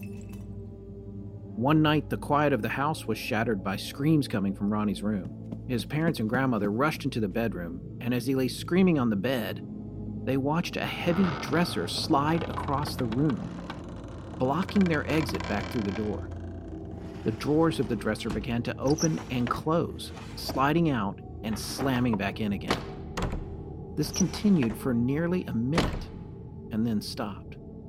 On another occasion, Ronnie's family went to visit some friends who lived in Boonsboro, about 40 miles away. The afternoon passed uneventfully until Ronnie sat down in a rocking chair in the living room. The adults were chatting in the other room when they heard a sharp cry from the boy. They rushed into the room and later agreed they had all seen the same thing. The rocking chair, with Ronnie sitting in it, spinning around and around in the middle of the room. His feet were well off the floor, and the chair seemed to be spinning under its own power. It was impossible for it to be moving in the way that it was, but there was no denying what they had seen with their own eyes. All right, so a large chair. This actually happens a few times as you're going to hear. Now, over the history of the show, we've talked about telekinetic events, and there's no shortage of them being hoaxed. But in these situations, adults are present in the room and unable to duplicate what's happening with Ronnie. And Ronnie weighed 95 pounds here. My 12 and a half year old is five pounds heavier, maybe a little more. And Uh. to be clear, my son is strong as an ox. He's definitely in the age where you don't want to say, go ahead and hit me as hard as you can because that crap's going to hurt. A lot of that makes sense, though, with my son. His grandfather was a lineman on one of the winningest high school football teams in the history of North Carolina. So that tracks. But Ronnie was two years older than my son is now when this all happened and still lighter. So even if he had the strength to flip this chair up, how do you flip a large living room style chair up from the back legs while you're sitting in it? And then there's the vase, levitating, hovering for a second, and then sailing across the room and smashing into the wall. Also, one of the most notorious events in this infamous legend, the dresser. Hmm. And and finally, the spinning rocking chair. All these activities, if they happened as described, would appear to break the laws of physics. How do you spin a rocking chair with your feet off the ground? I mean, I suppose if it was constructed unevenly or an uneven floor, you might be able to crab walk a piece of furniture in that situation, but not without a lot of practice and perfect conditions. Still, we're in the realm of events taking place in Maryland again and being relayed after the fact to the Jesuit priests from the family's own accounts, specifically Ronnie's mother and grandmother. So, just, and I know I keep saying this over and over, but I just wanted to be clear where and when things are happening. The story has not yet come to St. Louis. Now, on page 73 of Troy's book, Troy notes something important here. At no point in the Exorcist's diary is there any indication that Ronnie ever spoke in an unknown tongue. I just want to make that Mhm. clear. So, the, all of the Exorcist diary, which is kind of the Bible of this story, which has probably more and less reliable parts to it, there is no mention of him ever speaking in tongues. He adds that without this telltale sign that is among the conditions expected by the revised Rituale Romanum Great Exorcism Rite, one could debate whether an exorcism should have happened at all, because the speaking in tongues, that's a critical component to defining it. That said, though, the family did try to have Ronnie evaluated by both medical doctors and a psychiatrist. And those folks found nothing wrong, although one of them said that he was high strung, in quotes, and that Ronnie was irritated with his questions. After this, the family decided to turn to a local Lutheran pastor for help with Ronnie's condition. Reverend Luther Miles Scholes of St. Stephen's Lutheran Church, who we mentioned earlier. Now, Odell was raised Lutheran by her mother, Anna Coppage, Ronnie's grandmother, who herself had converted from Catholicism to Lutheranism. Ronnie was baptized Lutheran when he was six months old. Yeah. And a lot of people out there, some will believe that this can't happen. It's just funny how the comments that we get, starting from the sludge entity, well, this only happened because the family used to practice Catholicism or still does. Right. Or on the other flip side of that is that this can't happen if you've been baptized. Right, So right. just, just pick your your bias. Yeah. Well, Father Scholes was among the first to recommend medical evaluations. Now, at this point, as we said earlier, there was no procedure for dealing with diabolical possession in the Lutheran Church. And Taylor points out in his book that Martin Luther, quote, eventually expelled many of the rituals of Catholicism, including the rites of exorcism. He believed that a ritual for casting out demons merely made a display of the devil, and he preferred to confront the devil with prayer and contempt. So, he hates that contempt. yeah, but the idea is that you pray on this, and and that's how you deal with this situation. It's a bit of a refutation and reformation, you could say, Yes. of what was going on or seen as extravagance or just too much. Too much pomp and circumstance, Yeah. which maybe is vaunting the devil in this situation. Yeah. So during Reverend Schulz's involvement with the case, lots of things were happening to Ronnie in his own home. So he decided that he needed to try a change of venue and see what would happen. That led to the following event. This from page 77 of Troy Taylor's book. Finally, on February 17, 1949, Reverend Schulz decided to try an experiment. He wanted to take Ronnie out of his house and away from his mother and grandmother to see what might happen. He had been told that the eerie events followed Ronnie to other places, but Reverend Schulz wanted to observe Ronnie for himself. He took the boy, who was weary from lack of sleep, to his own home for the night. That night, Mrs. Schulz went to the guest room, and Ronnie and the minister retired to the twin beds located in the master bedroom. About 10 minutes after lying down, Schulz reported that he heard Ronnie's bed creaking and shaking. He also heard strange scratching noises inside of the walls, just like the ones that had been heard at Ronnie's own house. Schulz quickly switched on the lights and clearly saw the vibrating bed. When he prayed for it to stop, the vibration grew even more violent. He stated that Ronnie was wide awake, but he was completely still and was not moving in a way that would cause the bed to shake. The bed was shaking, he later reported, quote, like one of those motel vibrator beds, but much faster, end quote. Ronnie was wide awake, and Scholes noted his limbs and head and body were perfectly still. Scholes saw this himself. Now, I, I, did wonder how he knew what a hotel vibrating bed looked like, but I'll leave that alone for now. hey, that was they were everywhere, nothing right? untoward. Yes, of course. I, I uh, no, I'm not casting aspersions. I just I thought it was funny that that was how he described the bed. No, I know. That's well, that's the only thing that you you can compare it to back then. Yeah. Well, Listen to this additional event that Reverend Scholes witnessed as well from page 78 of Troy's book. This was after the bed event, and the Reverend thought it might be a bad idea to put Ronnie back to bed, so he decided to have him sit in a large chair in the room, and he's going to leave the light on and just observe him. While Scholes watched him closely, the chair began to move. First, it scooted backward several inches, and its legs jolted forward and back. The minister told Ronnie to raise his legs and add his full weight to the chair, but that wasn't enough to stop the chair from moving. Moments later, it literally slammed against the wall, and then it slowly tipped over and deposited the boy, unhurt, onto the floor. Scholes guessed that it had taken more than a minute for the chair to gradually tip over and dump Ronnie out of it. Ronnie never moved in the chair. He just sat there, staring straight ahead, as if in some sort of trance. The minister had been standing in front of the chair when all of this occurred. When Ronnie fell onto the floor, he stepped around the boy and sat down in the chair himself.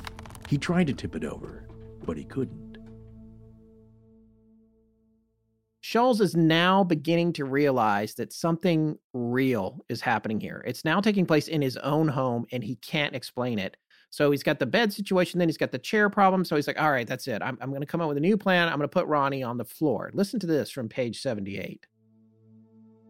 Trying not to be outwardly unnerved, Reverend Scholes made a pallet of blankets on the floor for Ronnie to sleep on.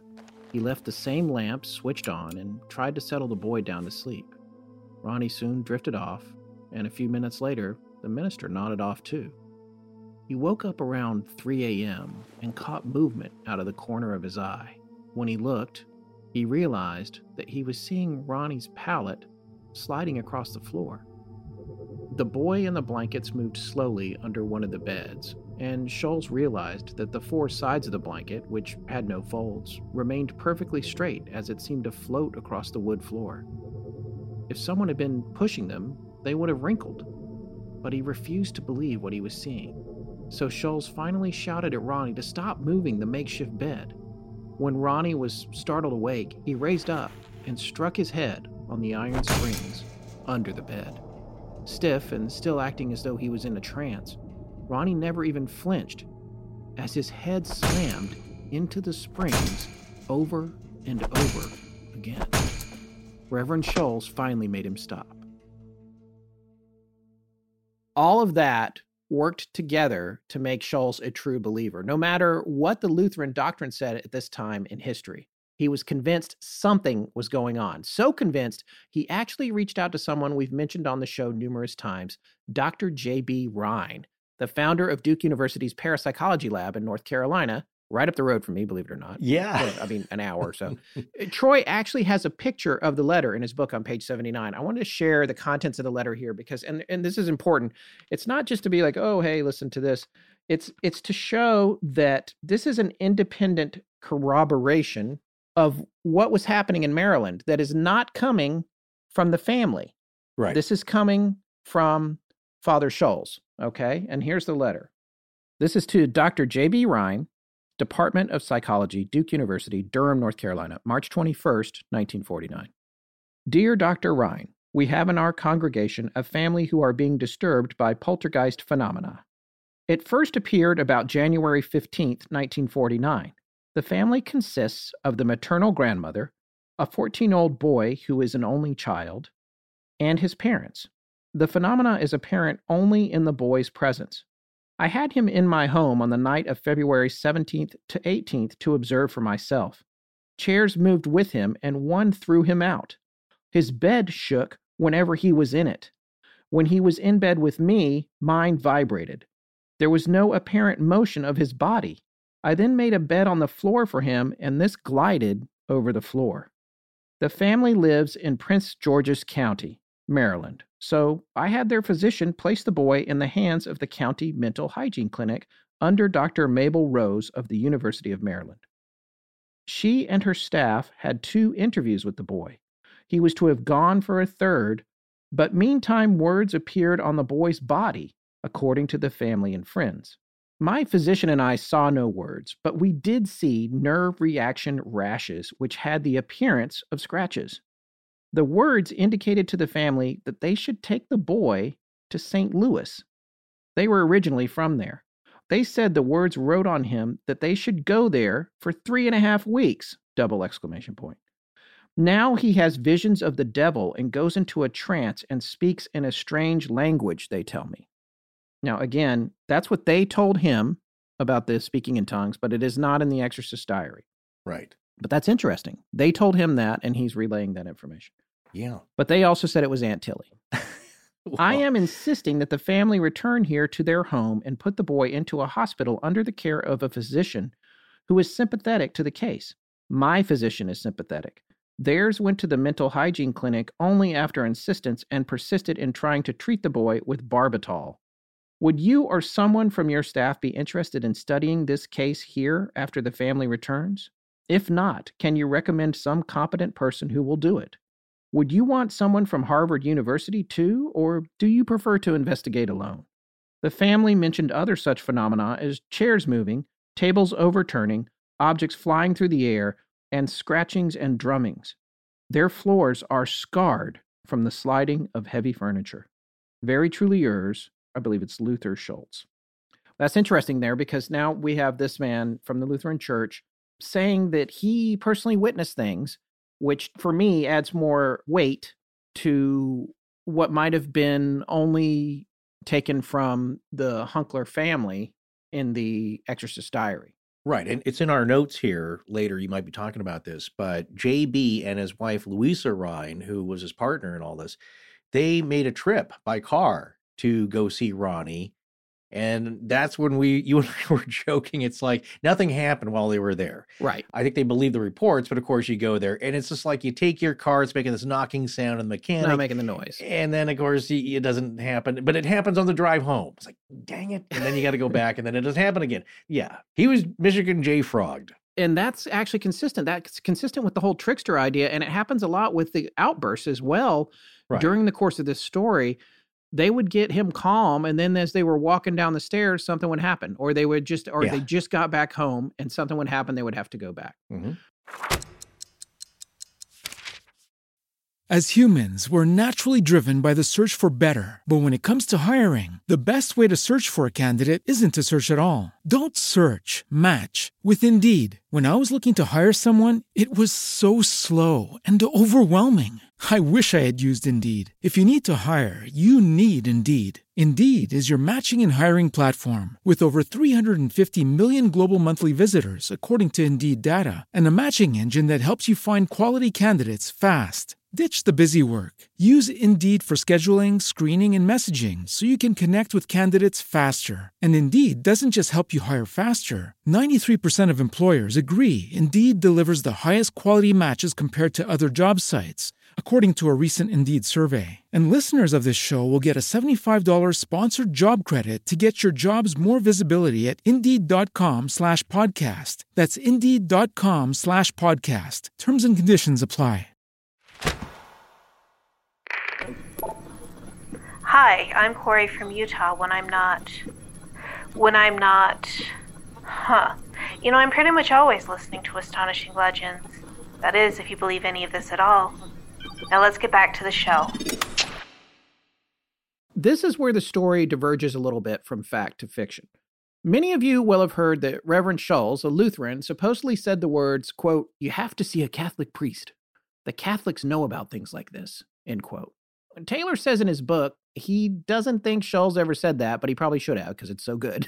It But- pretty good, yeah. But then this storyline ensues that, well, frankly, is very detailed, too detailed to go into all of here because we're with Troy in believing that most of this part didn't happen. But he describes it thoroughly in The Devil Came to St. Louis, and that's why we highly recommend you pick his book up if you want to get really super deep into this. And the crux of this is that the Hunklers contacted the St. James Catholic Church in Mount Rainier, Maryland, and got in touch with the assistant pastor, Father E. Albert Hughes. Hughes then witnesses a variety of crazy events, of course, and supposedly reaches out to the Most Reverend Patrick O'Boyle, the Chancellor of the Archdiocese. Troy points out that these are some major players in the Catholic Church at the time, but he adds there's no evidence whatsoever that they were ever involved in this case, nor that O'Boyle and Hughes even met. He says the only story of that happening is in a quote, unpublished third hand account, end quote. Hmm. Hughes was inexperienced at this time and also not an exorcist. And the story adds that O'Boyle told Hughes not to keep any records of the exorcism, which reinforces the idea that you can't prove this didn't happen because guess what? They said no records. Don't talk about it. Don't tell anyone. Now, supposedly, Hughes did the exorcism on his own, the first exorcism in this case, at Georgetown Hospital. Ronnie was supposedly checked in between February 27th and March 4th of 1949 under an assumed name, and the Mother Superior of the nuns there told nobody to keep any records either. There's absolutely no way to corroborate any of this. There are additional stories of this, uh, what's called the botched exorcism, and probably the most famous one was that Ronnie was strapped down because there was no one to help Father Hughes, and this is again against exorcism protocols of having several people present and that somehow Ronnie pried a bed spring out of his bed and severely injured Father Hughes with it, causing him to require 100 stitches. Then Father Hughes abandoned the process, left his church, had a nervous breakdown. He was supposedly beat down, withdrawn, and no longer the man he used to be. But then coming back to Mark Opsasnick, the researcher that we mentioned earlier and that Troy references too, he found that literally none of that happened. He determined it all came from a book titled Possessed by author Thomas Allen. Then it was taken and just ran with in multiple other places, like that always happens with these kinds of stories. They get told, we've seen We're so retelling often. it, yeah, and that's why we try to get the details right, and so does Troy, and clearly Mm-hmm. Mark Opsasnick. But here's the truth: Ronnie was checked into the hospital somewhere during that time, but under his real name and just for medical and psychological evaluations. Now, on page 87 of Troy Taylor's book, he says there was no foreign language speaking done by Ronnie. And on top of that, research shows that from 1949 to 1960, Father Hughes, the father in question here, performed almost 3,000 baptisms, 500 marriages, 250 baptisms of converts, and just under 250 burials. He adds that the Exorcist diary has one line about Father Hughes quote, he did not meet the boy in person, end quote. So it doesn't sound like somebody who went off, had a nervous breakdown, and fled and had 100 stitches. So Taylor adds that Thomas Allen got the story from an assistant pastor, Frank Bober, who seemed to be making everything up. And that's the end of the falsehood. So let's get back to this story that is more readily verified. After the real hospital visit that Ronnie went through, he began to show scratches on his body. Sometimes these scratches would form letters and messages. His mother thought maybe they should get Ronnie out of Maryland and get him back to visit family in his hometown of St. Louis.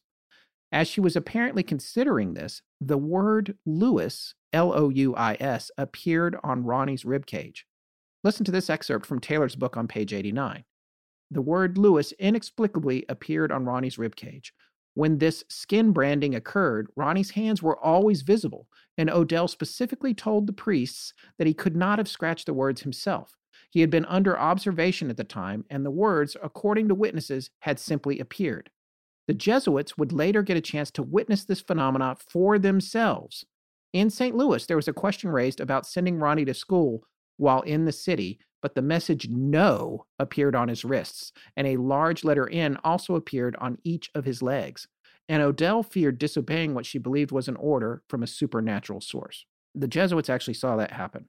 So off they went to St. Louis, and that's when the next chapter here begins, which we're going to peek into tonight as we wrap up. This is the part of the story that Taylor believes leads to the real exorcism of Ronnie Hunkler. So after they get to St. Louis, Ronnie's troubles are continuing. More of the typical stuff, more writing on his body. After staying with one family member, the family then went over to Ronnie's uncle's house. It was his father's brother, Leonard Hunkler.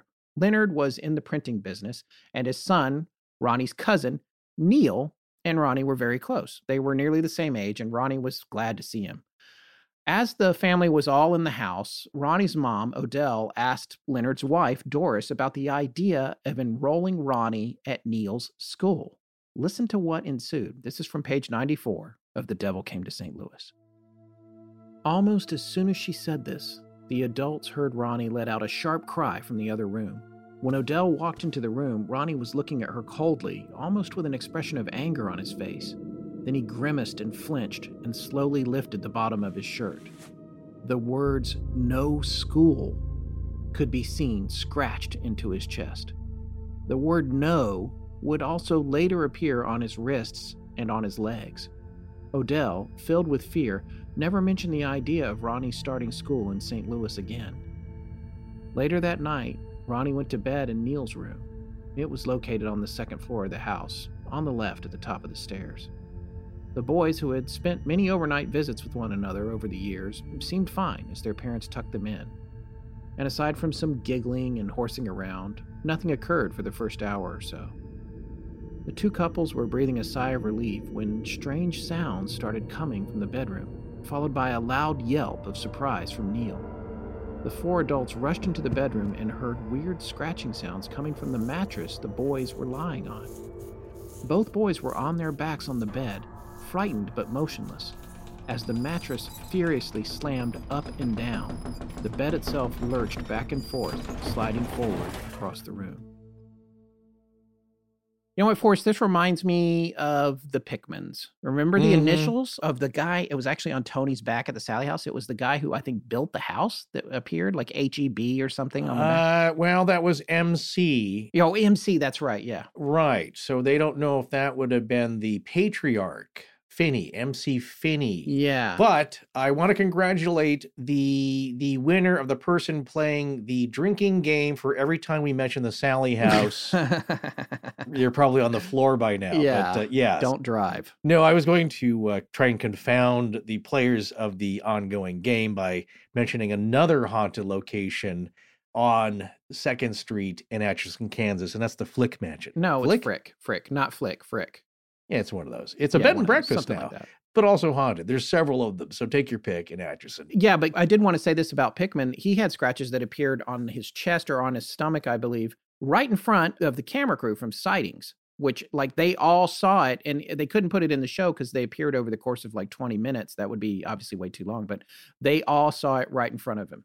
Yeah. Absolutely. So no, that was on a three quarter inch videotape. Yeah. And the host, who was so intrigued with that case, he never did this before. He left the studio and he flew out to Yes. investigate it himself. Yeah. And they did it. I think they came back a second time, and it may have been the second time when, yeah, he was having. Uh, they were trying to do an experiment, and that's when, on camera, he because he could feel a burning happening. He he said he could feel that sensation coming on.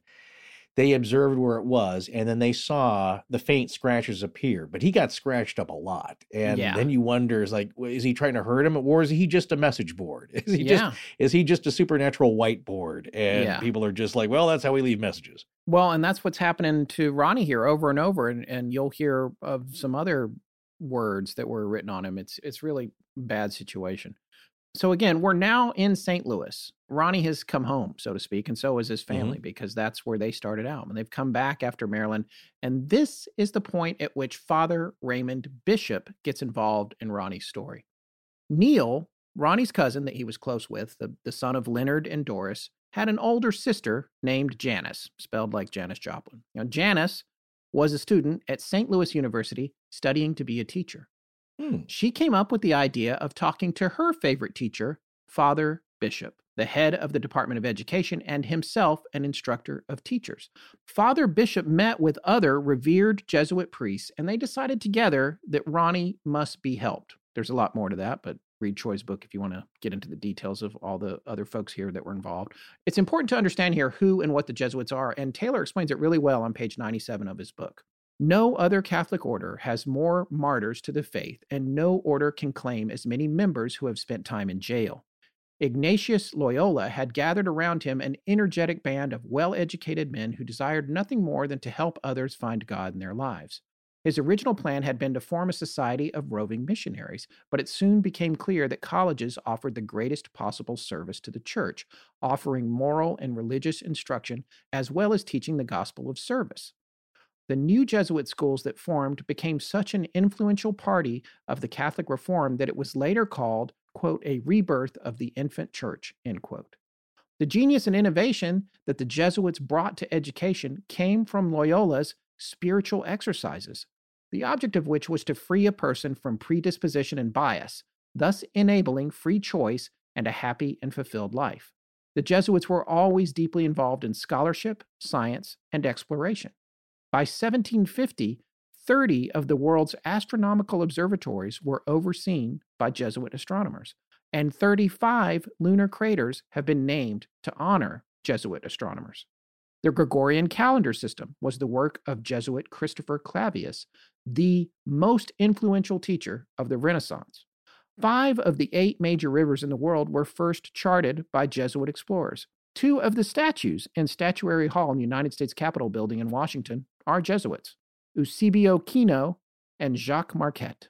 So I did not know that. I mean, I knew a little bit about them, but once again, Troy showing how concise he can be and get a lot of explanation into a couple of paragraphs, unlike us. Mm-hmm. It's very impressive. So uh, Troy goes into a detailed journey of the Jesuits that is incredibly fascinating. So grab The Devil Came to St. Louis if you want to know more about them.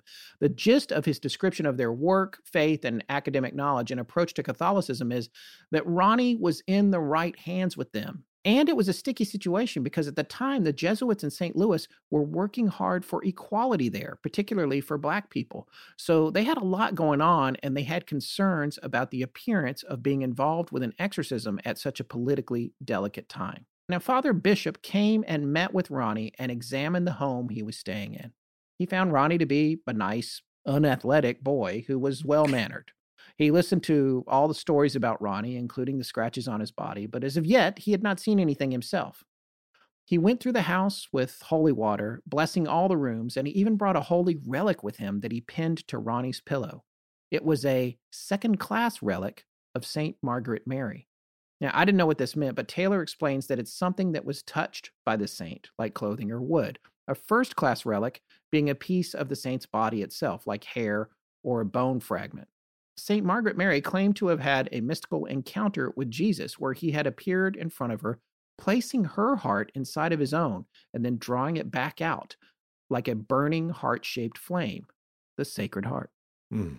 So uh, everything I know about relics, I learned from Pillars of the Earth. Sadly, oh. a, which is a great book, but it, but it is fascinating. The other thing that book talks about is the use of false relics to draw people into a church. Well, yes, and there's a funny passage that's uh, Mark Rylance is in Wolf Hall, one of my favorite productions about. Well, Jesus, this goes back to the vertical plane, so it would be the Henry VIII days, 1530s. And of course, he's taxing the churches a, a lot. And so I think one thing, and I gathered this also from my history lessons, is that instead of sending money, which is really what they want from these yeah. uh, monasteries, and churches, you could instead send a holy relic.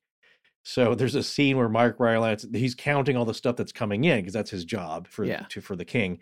His assistant says, uh, "Well, there's another box." He's like, "Oh, what is that?" He's like, "The holy relic fingernail clippings of somebody like Thomas right. Aquinas or somebody." Right, like, right, right. And he just says, "Good God, the man must have had ten thousand fingers." because everybody's sending in fingernail right. clippings. Like, yeah, yes, these are holy yeah. relic. Yes, yeah, yeah right. It's our right. taxes. Here you go. It's just one of those things. But I do wonder about bits of people that are supposedly holy that may have some effect.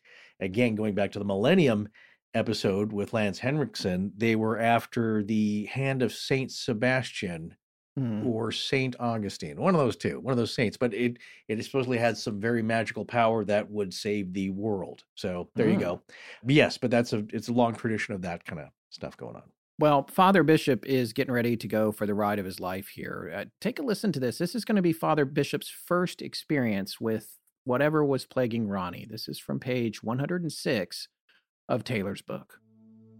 When it was time for Ronnie to go to bed for the night, he went upstairs to the room that Bishop had blessed. A few minutes later, Father Bishop went into his room and told him good night. They talked for a few minutes, and then Bishop left with Ronnie chuckling over some small joke. He went back downstairs and was preparing to leave when they all heard something upstairs. They listened for a moment and then were stunned by the sounds of thumping and banging on the second floor. When Ronnie began screaming, they ran for the stairs. Father Bishop was shocked by what he saw when he entered the door of Ronnie's bedroom. According to the exorcist's diary, even after the blessing of the house, and in spite of the relic, the swaying was evident and the scratches appeared. When Father Bishop sprinkled St. Ignatius holy water on the bed in the form of a cross, the movement ceased quite abruptly, but began again when Father stepped out of the room. During the course of the 15 minutes of activity, a sharp pain seemed to have struck R in his stomach, and he cried out. The mother quickly pulled back the bed covers and lifted the boy's pajama top enough to show zigzag scratches and bold red lines on the boy's abdomen. Father Bishop added that Ronnie was, quote, perfectly still, end quote, on the bed, and that he did not exert any physical effort. Regardless, the mattress on the bed jerked back and forth and thumped up and down without any logical explanation. Moments after the holy water was sprinkled onto the bed, as stated in the diary, the movement stopped and then started back up again when Father Bishop left the room. Well, this would be only the beginning of a situation that would deteriorate into something that Father Bishop could not have imagined.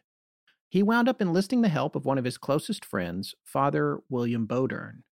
Listen to this encounter with Ronnie as described by Father Charles O'Hara of Marquette University in Milwaukee to Father Eugene Gallagher, or Gene, of Georgetown University. Gallagher was teaching a class on exorcisms at the time. One of his students, William Peter Blatty. Here is a preview of next week's episode from page 153 of The Devil Came to St. Louis, Uncensored The True Story of the 1949 Exorcism by Troy Taylor. One night, the boy brushed off his handlers and soared through the air at Father Bowdern, standing at some distance from his bed with the ritual book in his hands. Presumably, the father was about to be attacked, but the boy got no further than the book. And when his hands hit that, I assure you, Gene, I saw it with my own eyes. He didn't tear the book, he dissolved it. The book vaporized into confetti and fell in fine, small pieces all over the floor.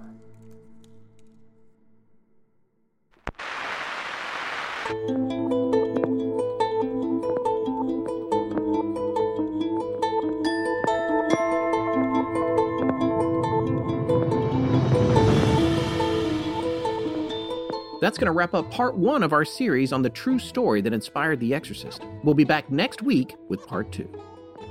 That is, if you believe any of this at all, at all, at all, at all.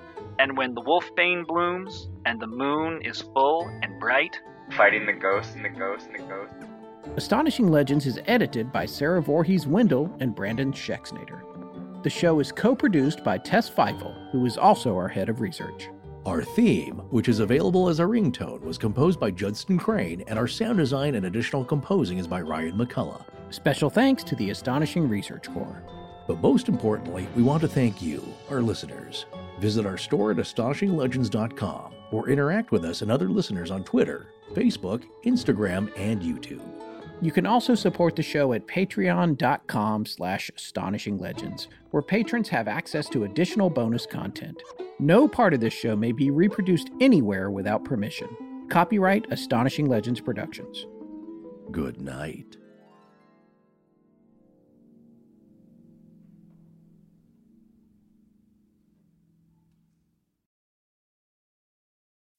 As humans, we're naturally driven by the search for better. But when it comes to hiring, the best way to search for a candidate isn't to search at all. Don't search, match with Indeed. When I was looking to hire someone, it was so slow and overwhelming. I wish I had used Indeed. If you need to hire, you need Indeed. Indeed is your matching and hiring platform with over 350 million global monthly visitors, according to Indeed data, and a matching engine that helps you find quality candidates fast. Ditch the busy work. Use Indeed for scheduling, screening, and messaging so you can connect with candidates faster. And Indeed doesn't just help you hire faster. 93% of employers agree Indeed delivers the highest quality matches compared to other job sites. according to a recent Indeed survey. And listeners of this show will get a $75 sponsored job credit to get your jobs more visibility at Indeed.com slash podcast. That's Indeed.com slash podcast. Terms and conditions apply.